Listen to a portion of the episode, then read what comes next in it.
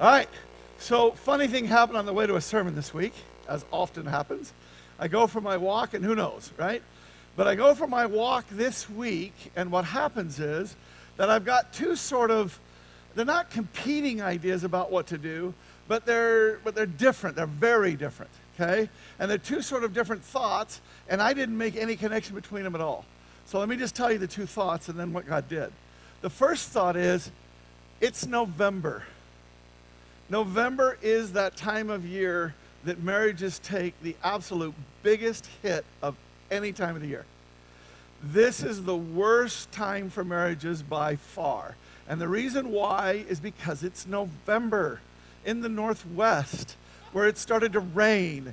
Where, the, where if, you, if you go to work at 7 o'clock in the morning until today when the time shifted, if you go to work at 7 o'clock in the morning or even 7.30, it is pitch dark. There's not even on the horizon yet any indication it's ever going to become day.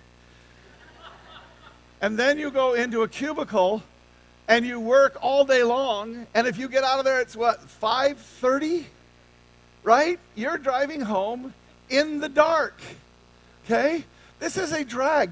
Two months ago, life was so good you know, it was fun and everything was bright and joyful. And, and when you ran into your spouse, it was because you were happy and you were happy together, even though you were bouncing off of each other and doing other things. I'm not saying there's never any friction at that moment in time, but there's just so much joy and brightness and lightness that it overcomes. As opposed to what happens when November hits and your blood is going through its oil change from that nice light summer weight grade to that sludge that is the beginning of November. You know, it'll be gone by the time Thanksgiving is over and lights go up, right?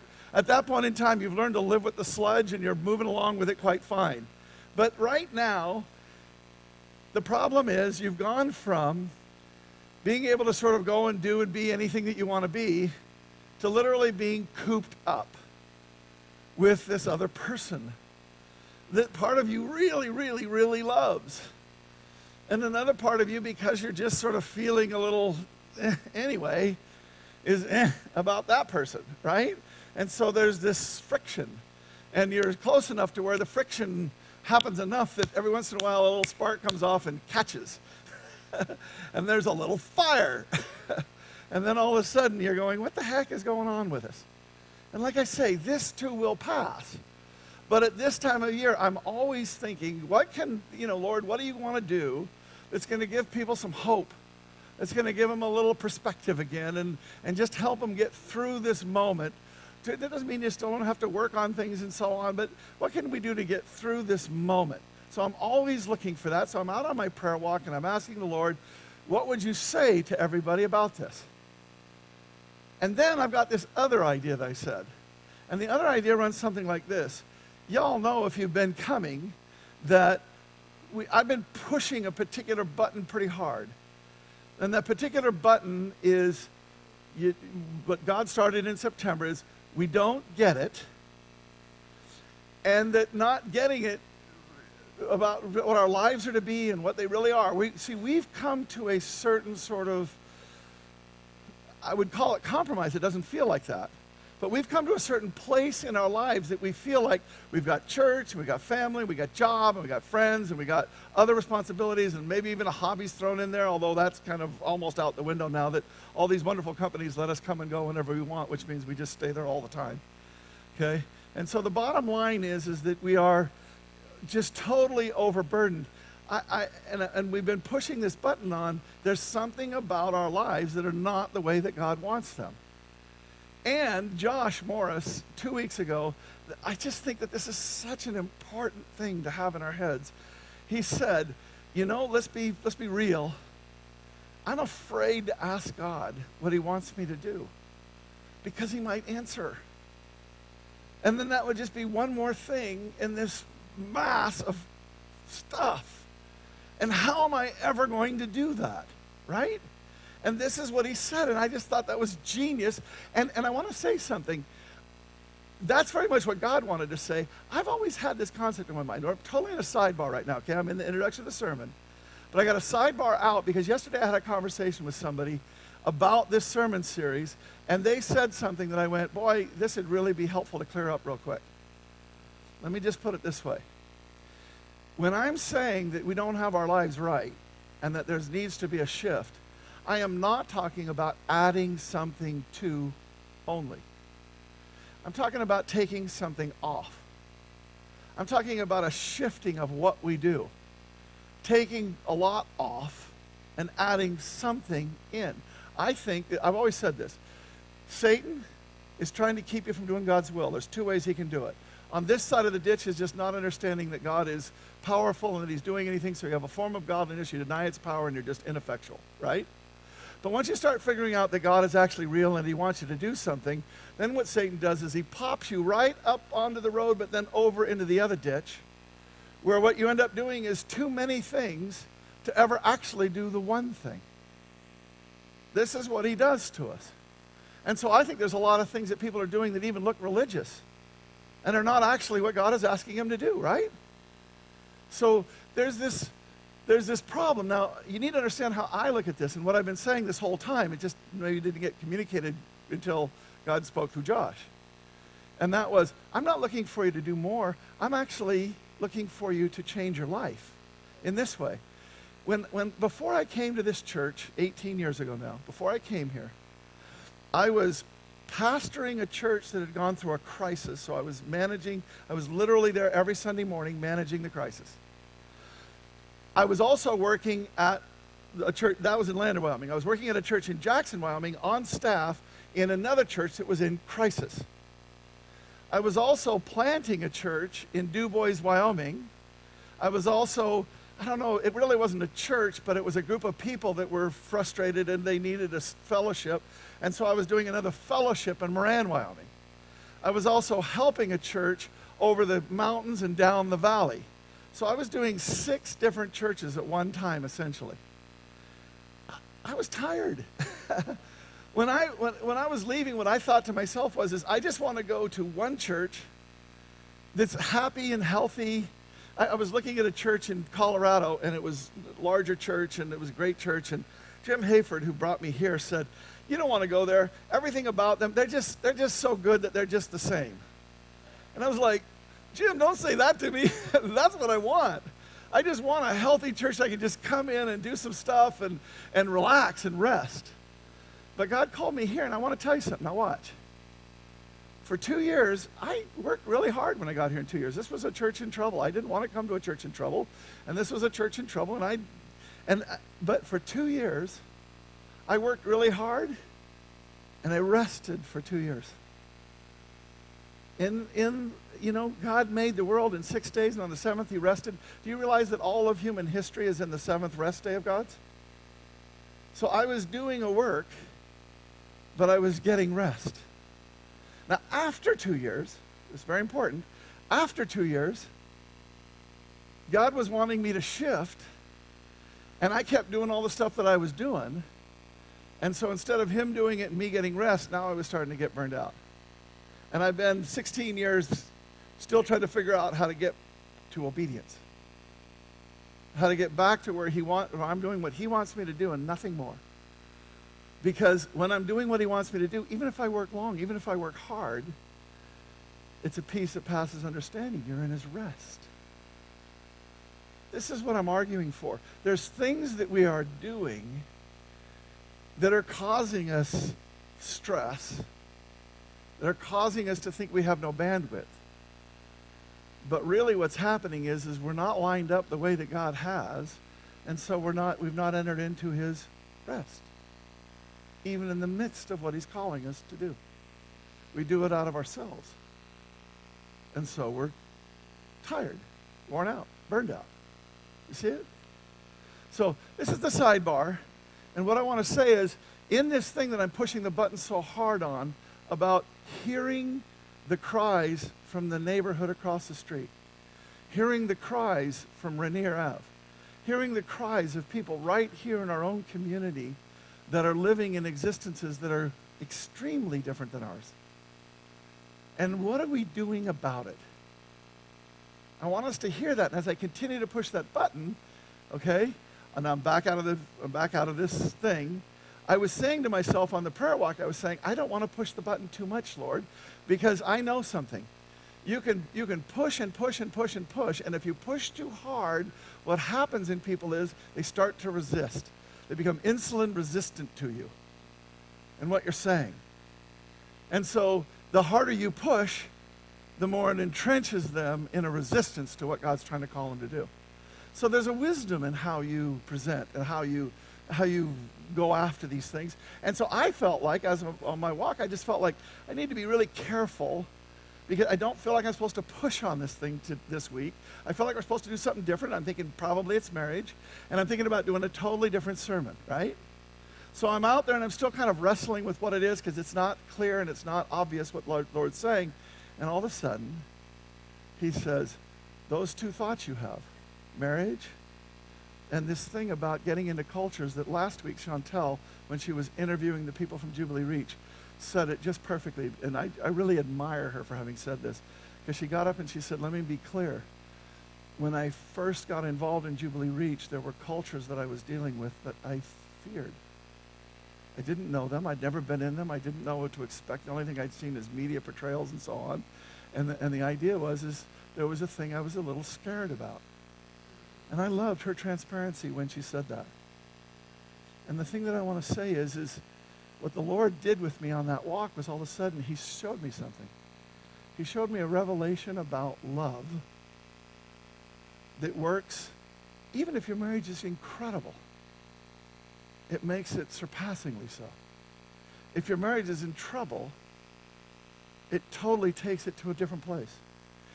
If your relationship with your boss is problematic, it takes it to an entirely different place. If your relationship with somebody that you, you know, a family member is difficult, this revelation takes it to an entirely different place. A friend who, you know, you kind of, you know, right?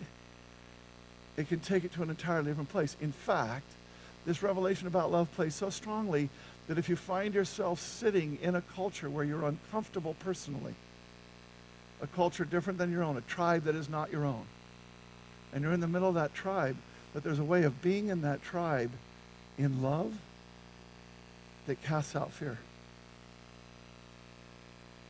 that makes you be Christ in the middle of it. Well, all of a sudden I saw was, is, oh my gosh, this is what God does with us. This is what Jesus did with us. This is why he was who he was friend of tax collectors and sinners. So, this is what we're going to talk about today. Long introduction, short sermon. I've said it before. Trust me on this one. Okay. Uh, Jeff Campo. This is awesome. Okay, Jeff right here. Jeff and Melissa preached this summer. Right back here. Here he is, right here. So, Jeff, lift up the sermon, lift up another church, would you please? Lord, thank you for this day. Um, thank you for everybody who's here, who's streaming at home. Uh, please bless this message today and uh, help us all to hear what you have to say to each of us. Thank you, Jesus. I also want to lift up together uh, North Creek Presbyterian Church. Uh, help us all, as members of the same body, really enjoy your presence today. Amen. Jesus' name. Thank you, Jeff. Thank you, Jeff. I'm supposed to have a clicker? Okay. All right. Three kinds of love. We've all heard this before. I'm going to do it briefly. I want to go want to get past it. Eros, the love of an other for what that person can do for me. Okay, now I, can't look at anybody when I say this because we're talking about eros and erotic. So the point is, is imagine a person up here. I wish I could put Julie up here, but even then that probably wouldn't work great. So, bottom line. Okay, here's this person. Now, here's what eros is. And I want you to understand there's a dimension along which we're doing a spectrum in order to understand the difference between these loves, and it has to do with self. Eros is about yourself.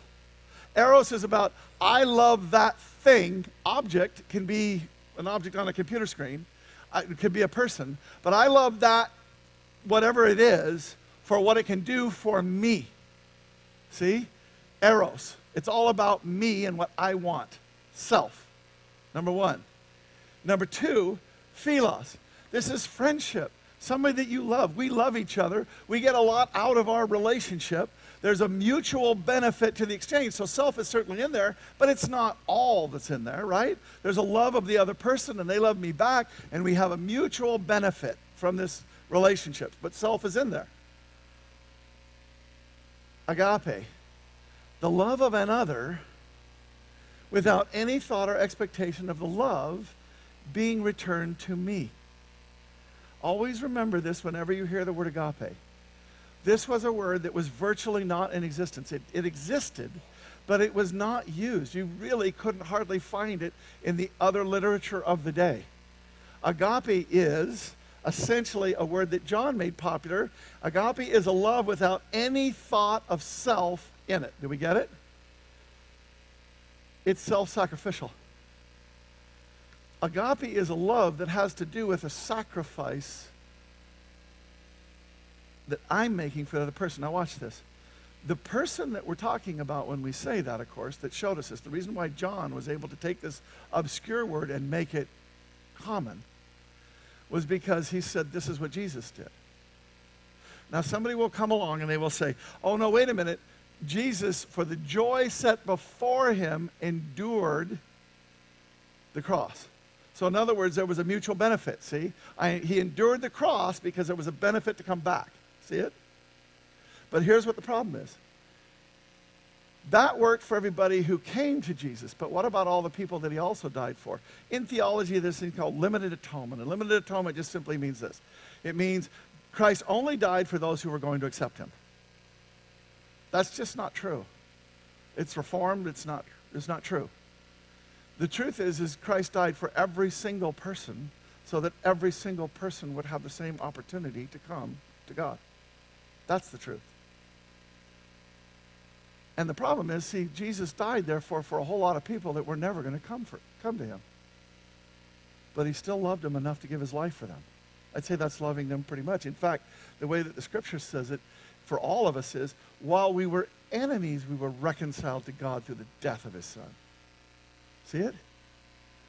In fact, a little gruesome here, warning up front. Okay, buyer beware, close your eyes if you don't like gruesomeness.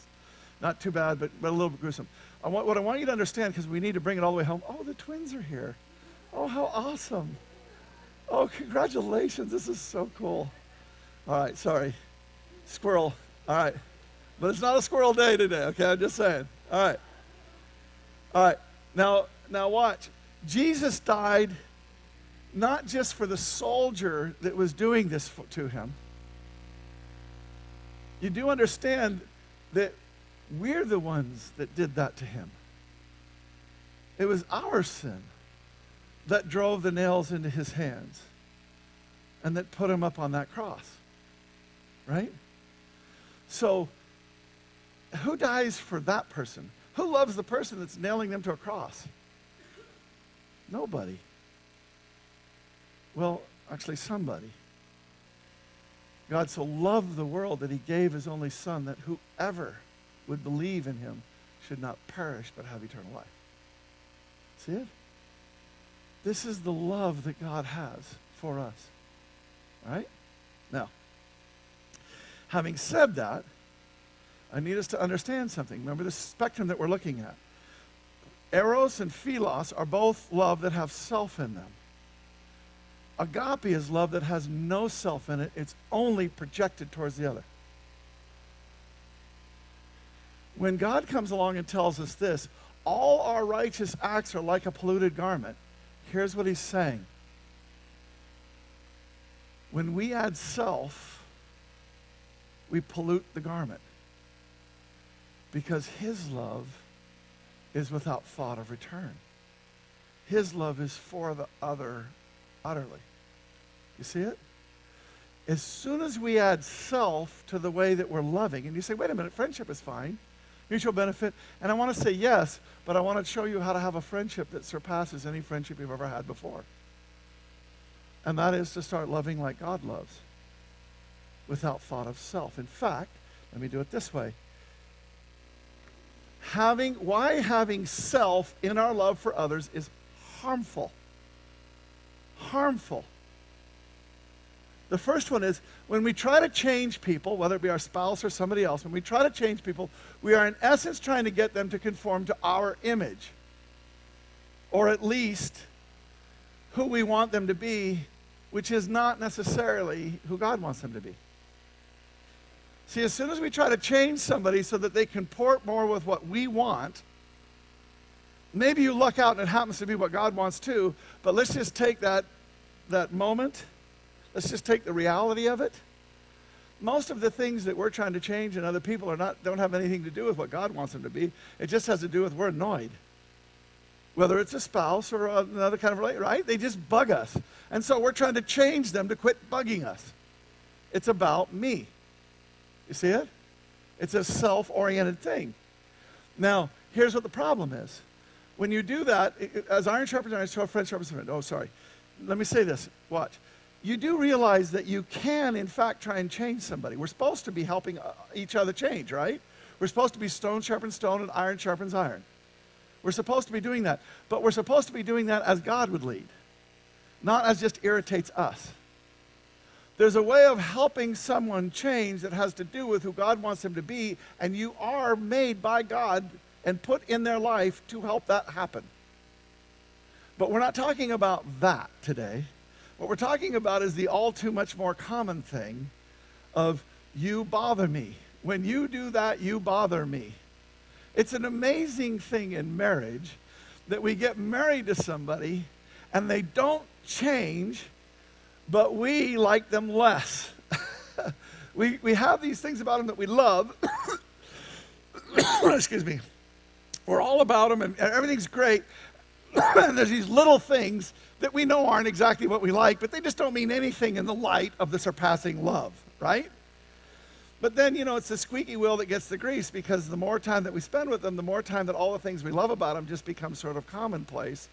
And the stuff that bugs us about them gets louder and louder and louder and louder. See it? So what happens is we're talking about that. We're talking about the stuff that they do that bugs us that we don't want them to do anymore. All right?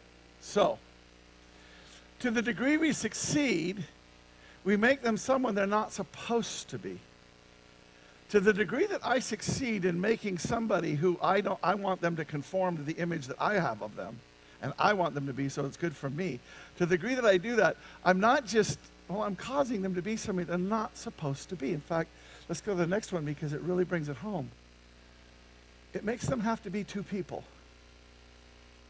how many people, when you're going to a party that is not necessarily, again, the place that you're comfortable with, and in fact, it's outside of your normal, normal place of behavior and personality, right? How many people like it when you're in a room and you're having to be somebody that you're not because that's what the room calls for? You, you see what I'm saying? You like that? Isn't that uncomfortable? You have to sort of you know, fake it and put up a facade and, you know, you, you know, you're just trying to get along and be nice and all that kind of stuff. But, you know, this is not cool, right? Well, how would you like to be in a marriage and have to be two people? And I'm telling you, a lot of people are having this happen. You don't realize it's happening. And right now, here's what's happening. In a marriage, now watch this, very important point. In a marriage, there's always a more dominant personality and, and then the other personality, right? Right now, the less dominant person is saying, Yeah, he's been doing that to me, or Yeah, she's been doing that to me. She's been making me be somebody that I'm not. Do you understand something? This goes to every single person because even though that may be true that they're more culpable than you are, we all do it. To some extent, there's something about the other person, unless there really is. Is there anybody in here that when you think about this person that you love so much, there's never there's not, see, literally not one thing that bothers you about them. Is there anybody in here that that's true? Okay? Did you raise your hand? Oh. A lightning bolt. right? Right? I mean, the point is, we all have this thing in there, and then depending on how much it's bothering us, again, depending on the nature of the relationship, you may be trying to change it, or you just may be doing these subtle little things. Right? But, either, but the point is, we're trying to get them to change to stop doing what bothers us. We're trying to get them to change in some image into who we think they should be. And the problem with that is, it makes a person have to be two people. It makes them have to be who you want them to be and who they actually are. And people are, when people are in a difficult marriage, you, you know this. you get trapped into this thing. You don't know how to get out of it. What the heck? What am I supposed to do with this? See? Now, the funny thing is, they don't like that. right? Nobody likes being conformed into your image. And the problem is, you don't like it. when somebody is double minded, when somebody is going through something that's causing this kind of friction and they've got this facade and they're trying to deal with and they're trying to it just it just discombobulates everything doesn't it? And now here's the point see you're looking at him saying boy you're so messed up. And the problem is it's you that did it to him not totally not in every regard but in some significant fashion you're responsible for the issues that they're dealing with because there is another way to treat them, which we're going to be getting to in one second. But let me just get to this last one. The irony is, had we just learned who they were made to be, we would have liked and loved them more. If we'd have just learned who they were really supposed to be and just loved them for who they were. Here's the thing you had no idea who you married you had some other idea about who it was. And that's just not who they were. That's just the truth. Thank God for blinders, or none of us would ever get married. Okay? It just happens. All of a sudden, you're there. Now what? See, and then all this other stuff happens, and all this time, and all this damage, and all this pain, and all of these other things that take place. In fact, the weird thing is now, this is, watch this. This is what our title is Why Having Self and Our Love for Others is Harmful. That person being who they were supposed to be in the Lord is what would have changed you. You can make God in your own image and serve and worship Him. He won't fit comfortably in that box for very long, but you can do it. And then you don't have to change. This is a lot what our whole series is about. You don't have to change when you made God into an image to where you're okay. But when you really discover who He is, I don't care how good you are. When you come before Him, you realize who you are. When you come before the real God, it calls you. Not in a condemning way, not in a, oh, you're such a schmuck way. It's, but in a very real way, you realize, oh my gosh, I have to deal with this. Some of you know Hebrew enough to know that I shouldn't have probably said that word I said, but sorry about that, okay? All right, let's go to the next one. What happens when we see people for who they actually are in Him? What happens when we start doing a different thing? We see what's Him in them and what's attached itself to them. Think about this for a second. Here's who I believe we all are because we were created in God's image. We are a diamond, a true diamond with a reflective property for him that is extraordinary. People look into it and see a dazzling array of who God is when they, when they really see you. That's what they see. It's, it's, it's beautiful. But we're all diamonds in the rough right now. We got a lot of stuff that's attached itself to us.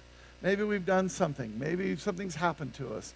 Whatever it is, there's, there's uh, parasitical, mineral deposited crud that has attached itself to that facet so that it's not functioning properly. God's goal is to cut that off. God's tool is the person that you love. Not his only tool, but the people that really love you and that see the diamond are the ones that can call out the crud, call out the crust, call out what doesn't belong there. It, it's Michelangelo saying, how did, how did you do David? Well, I just cut away all the parts of the marble that weren't David. See it? This is what we're supposed to be doing. When you do that, what you end up doing is you participate in who God has made and is making them to be. And I'm, I'm using both verb tenses here because the truth is, sanctified is now, not yet. There is this thing that God has created, which is this perfect diamond but there is this crud that has not yet been fully chipped away. So has made and is making. And when, when you start understanding who they really are and you can really see what really is God and what really is junk, then you can be used by Him much more to help cut away what's junk. And by the way, the other person will be much more receptive to that if you're not also at the same time trying to make them into your image because of the parts of them that bother you. See that?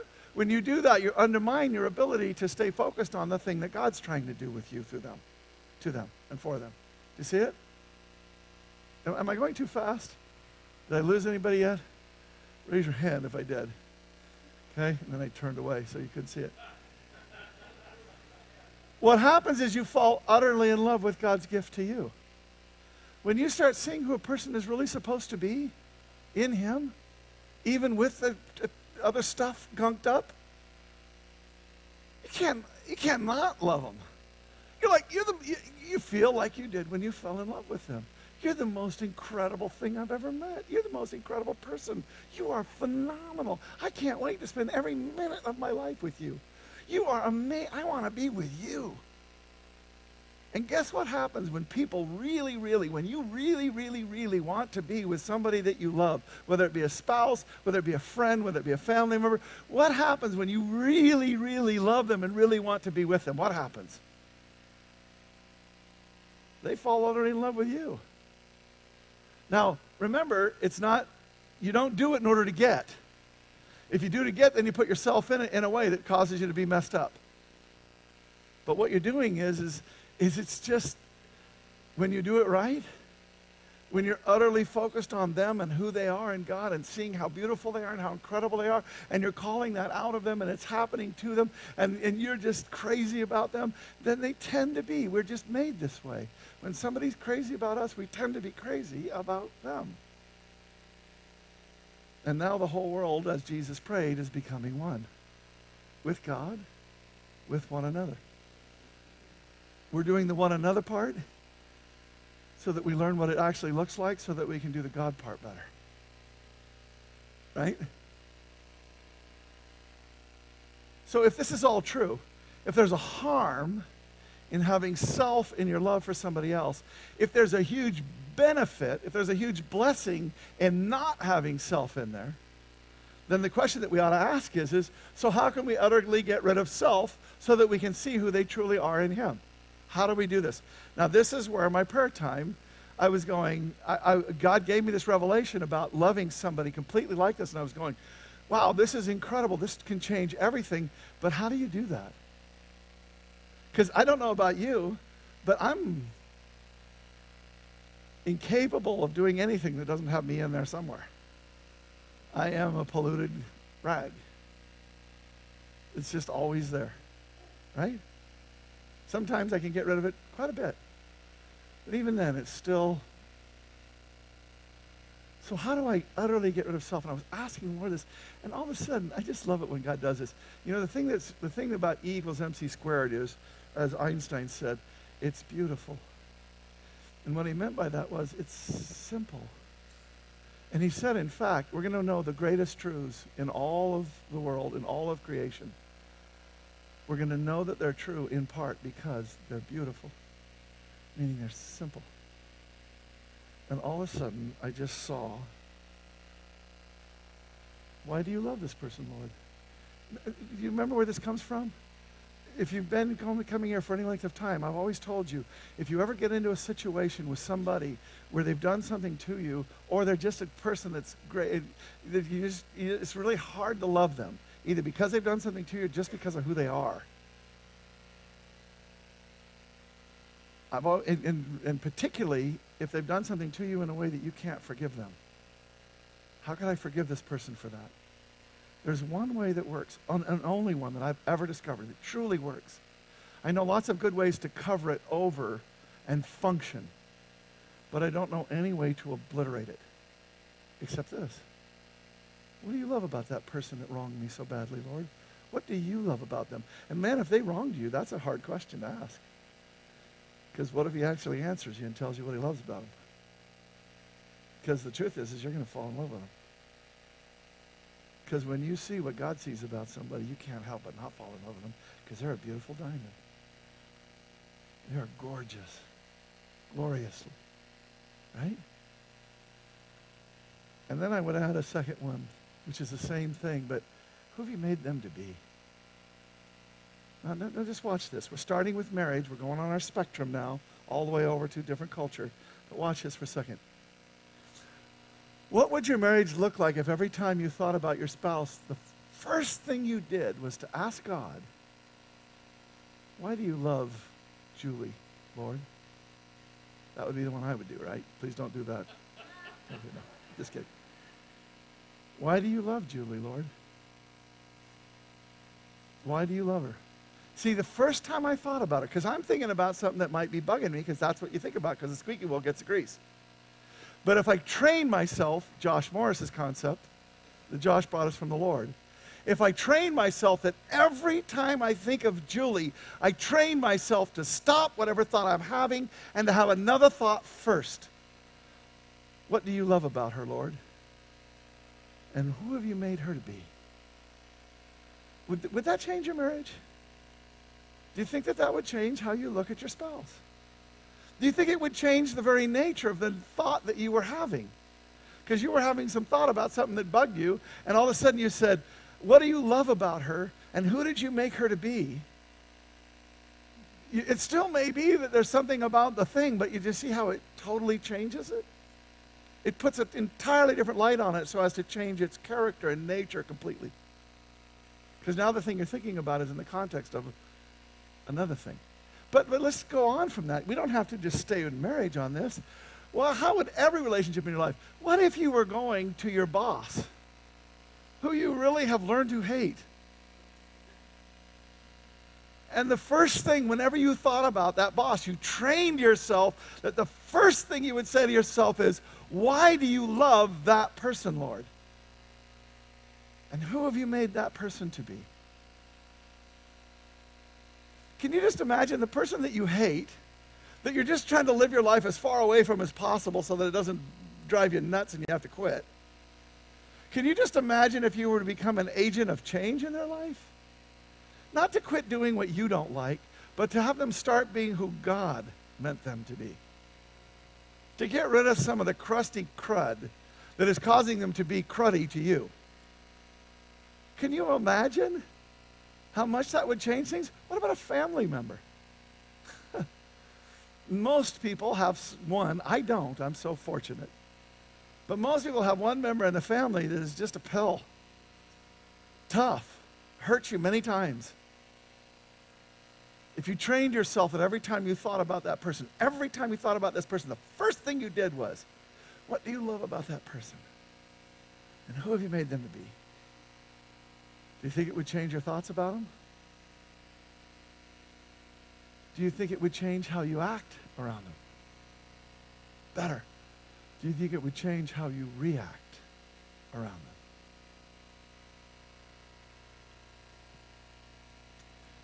On and on we go, right? Is there a relationship that you could have that wouldn't do this? So let me take it to the end of the spectrum now.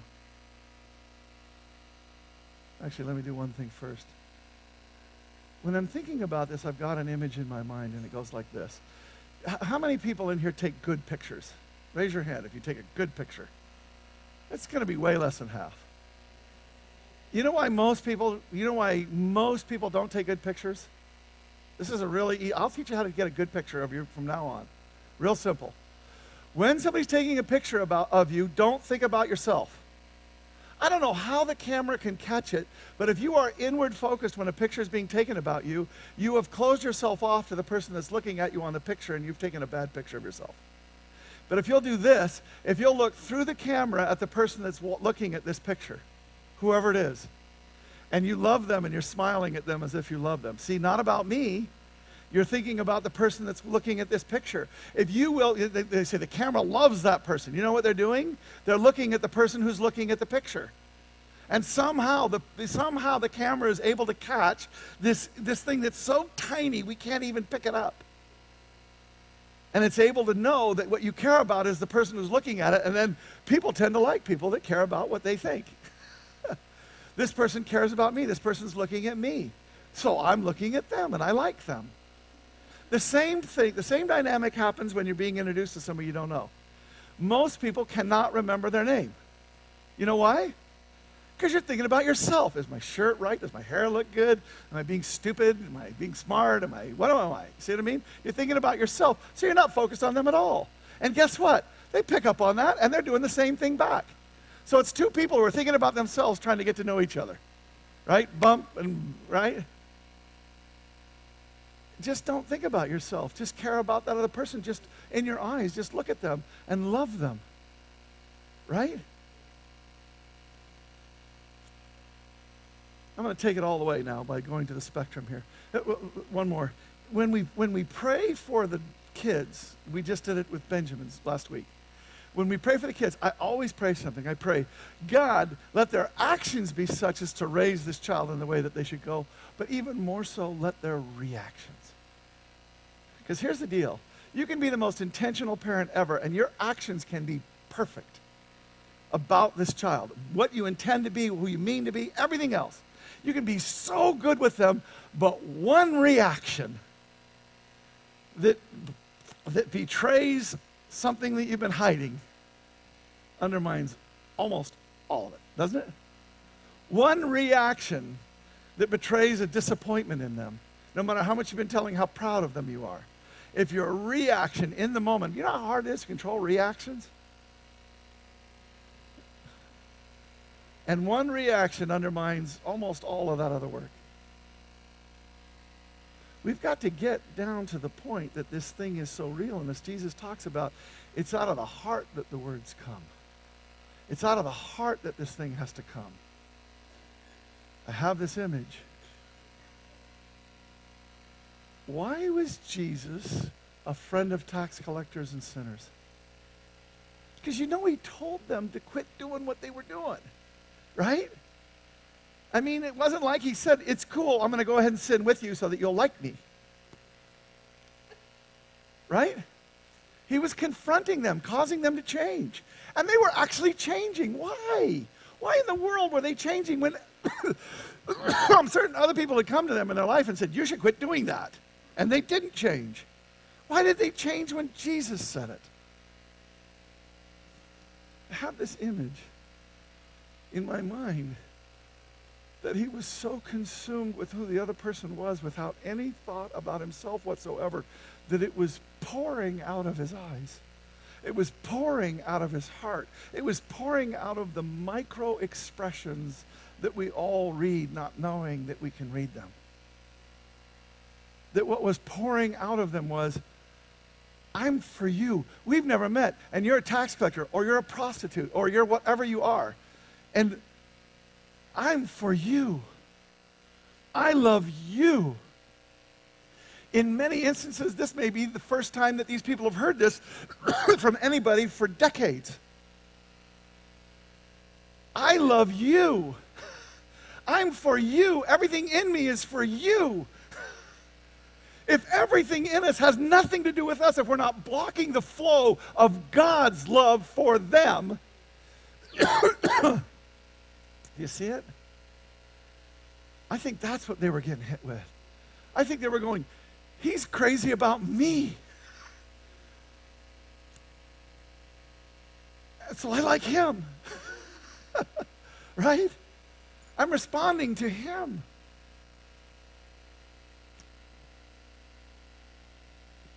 Pretty soon, I'm going to be down in Rainier Ave I've spent a lot of time in inner cities, so I'm not uncomfortable with the idea. But can I, I want to make something clear to you. I am not immune to the thought that I can walk into some situation with well meaning and have somebody who has been hardened in ways that I do not understand do something to me that is quite harmful.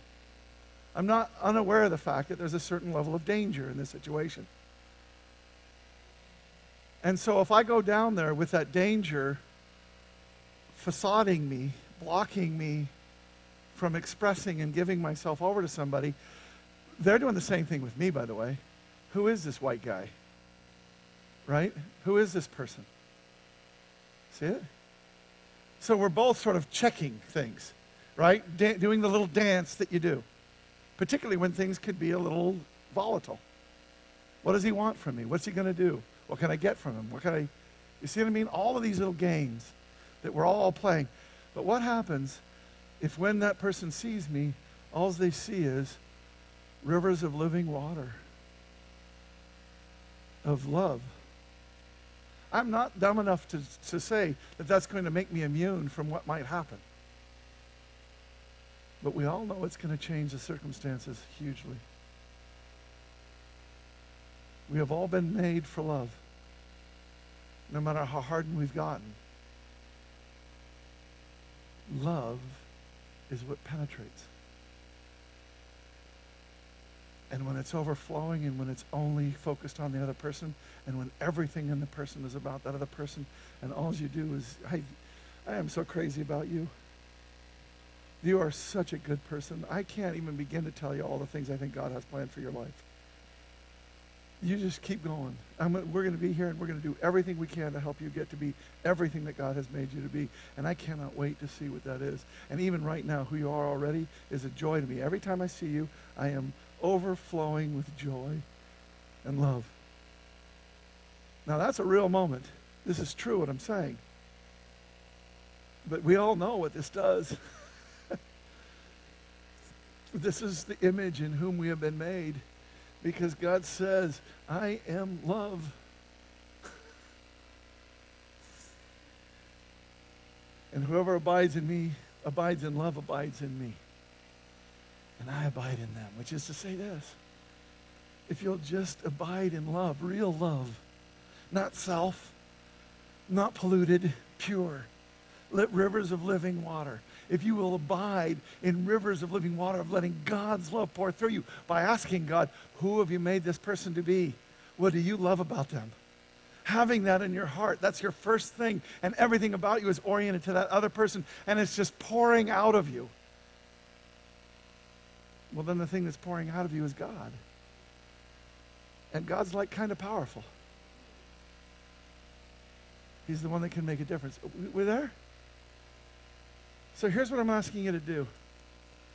In your packets or on your trays, everybody needs five of these. We were going to print these out, and I was just going to have you uh, uh, scotch tape them. But here's the deal I'm not going to do that because all of a sudden I realized when you write something down yourself, you learn it better. So there's a pen in front of you, and there's one of these, and it's got like five of them on there, however many it's got. But here's what I want you to do I want you to write down on there, why do you love, and put a blank there, Lord. Because I'm not just talking about why do you love your spouse. I want you to start with a spouse if you have one, or a friend, or somebody that you're in a relationship with, right? That's a great place to start because it's easier. But ultimately, what we're trying to do is we're trying to train ourselves to think about everybody this way everybody that we interact with, whether we know them or not. See it? And what I want you to do is write it down like five times. Please put it on your mirror so that when you get up and you go to shave or, or brush your teeth or do whatever you do, it's right there. Why? Why do you love this person, Lord? And who have you made them to be? I, this one right here is taken right where my computer is and where I work all day long, and it's right there on this uh, concrete column that sits right there. Okay? Put it on your computer screen. Put it on your desk. Put it everywhere. Get, get more of these. Put it everywhere you go and then change them up. Remember, as soon as you see something in the same place for about two or three weeks, you quit thinking about it, right? You don't even know it's there anymore. You quit seeing it. So every, when you realize you quit seeing it, then just move it to another part. That's all you got to do, and you see it again. See it? So would you just take a minute? Worship, could somebody come up and start just doing a little backfill for us here? I want, yes, go ahead. No, I want a blank. It's blanks. E- each time, just like this. Why do you why do you love blank? Because we're trying to teach ourselves every relationship. So whoever it is, this is what we're doing. And just write it down five times because it's going to help you remember it. It's going to help you get it in your heart. And as you're writing it, be praying. What about my boss? What about my spouse? What about that family member? What about my friend? What about this neighbor? See what I mean? So while we're doing this, write it down and just be praying for them as you're writing it down. Why do you love so and so, Lord? Who have you made them to be?